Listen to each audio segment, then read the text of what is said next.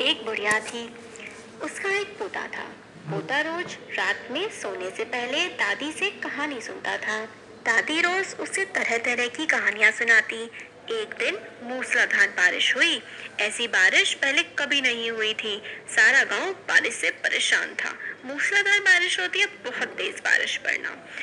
तो बुढ़िया की झोपड़ी में पानी जगह जगह से टपक रहा था। टिप टिप टिप टिप इस बात से बेखबर पोता दादी की गोद में लेटा कहानी सुनने के लिए मचल रहा था। बुढ़िया झीक कर बोली कहा का कहानी सुनाए? ये टिप टिपवा से जान बचे तब ना। पोता उठकर बैठ गया। उसने पूछा, दादी, ये टिप टिपवा कौन है? टिप टिपवा क्या शेर बाघ से भी बड़ा होता है? दादी छत से टपकते हुए पानी की तरफ़ देखकर बोली हाँ बचवा ना शेरवा का के डर, ना बाघवा के डर, डरता डर टिप टिपवा के डर। तो एक बच्चा अपनी दादी से कहानी सुनता था रोज तो उस दिन क्या हुआ? बहुत तेज बारिश पड़ रही थी तो अपनी दादी की गोद में बैठा हुआ और कह रहा था, मुझे कहानी सुनाओ। दादी कह रही थी, इतनी ज़्यादा भयंकर बारिश पड़ रही है टिप टिप करके, ये टिप टिपवा हो रहा है और तुझे कहानी सुनने की पड़ी है। तो बच्चा कहता है, ये टिप टिपवा क्या है? क्या ये शेर और बाघ से भी ज़्यादा खतरनाक है? फिर क्या होता है? आगे, संयोग से मुसीबत से मारा एक बाघ बारिश से बचने के लिए झोपड़ी के पीछे बैठा था। बेचारा बाघ बारिश से घबराया हुआ था।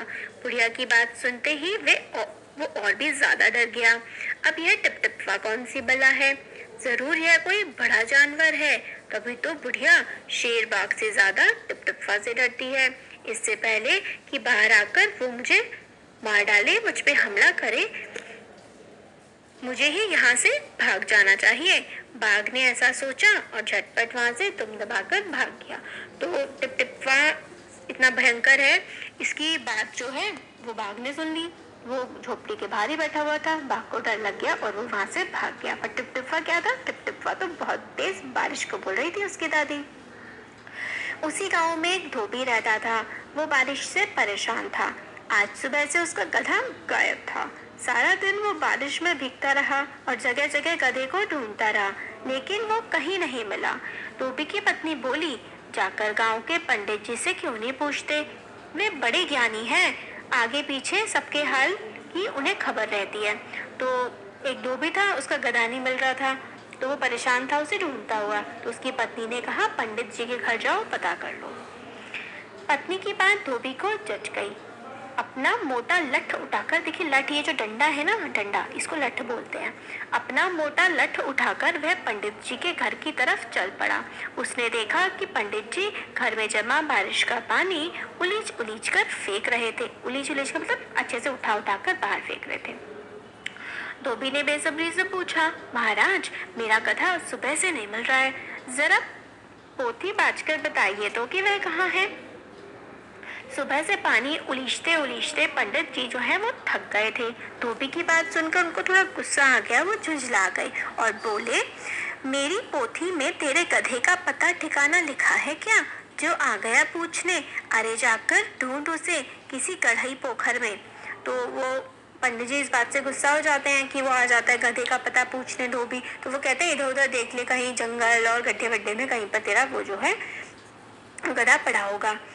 और पंडित जी लगे फिर पानी उछालने फिर पंडित जी ये बातें बोल के पानी जो है निकालना उन्होंने शुरू कर दिया।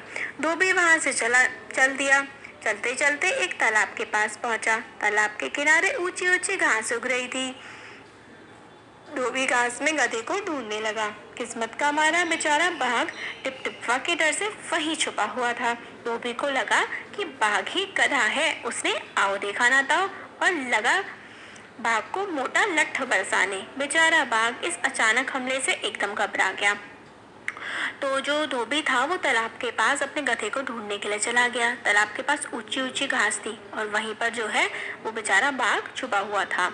और उसको लगा धोबी को कि यही उसका गधा है और एकदम उस पर लठ बचाने शुरू कर दिए। और बाघ जो है वो घबरा गया। बाघ ने मन ही मन सोचा, लगता है यही टपटपवा है। आखिर उसने मुझे ढूंढ ही लिया।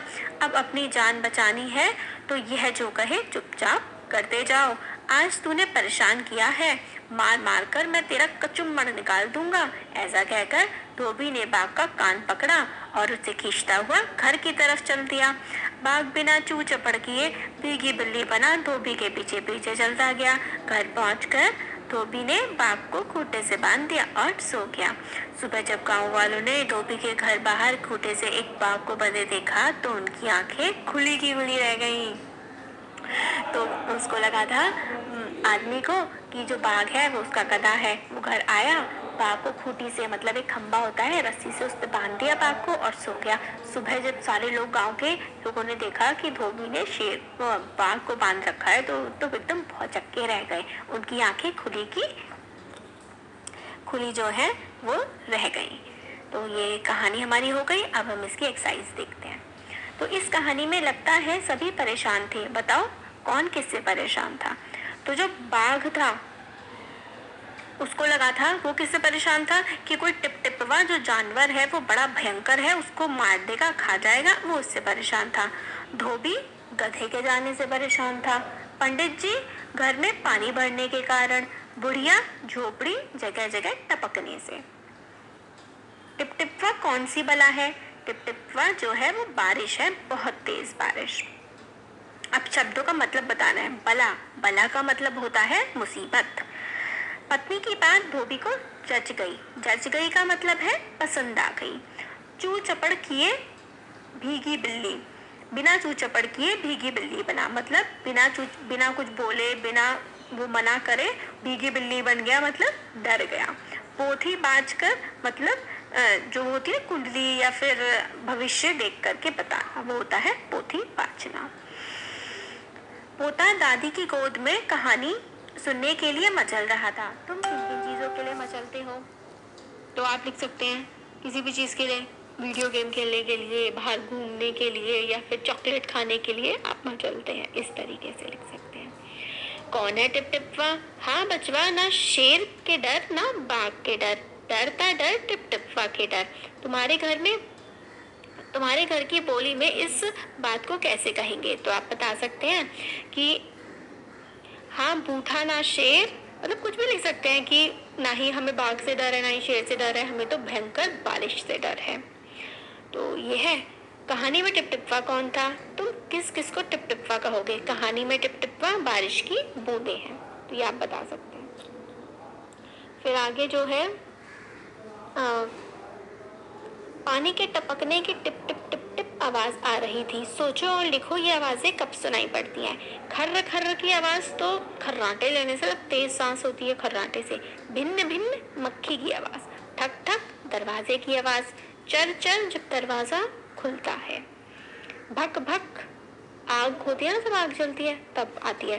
तड़ तड़ जब तेज, बहुत तेज बारिश ज़मीन पर गिरती है, तब तड़ तड़ आवाज़ आती है ना।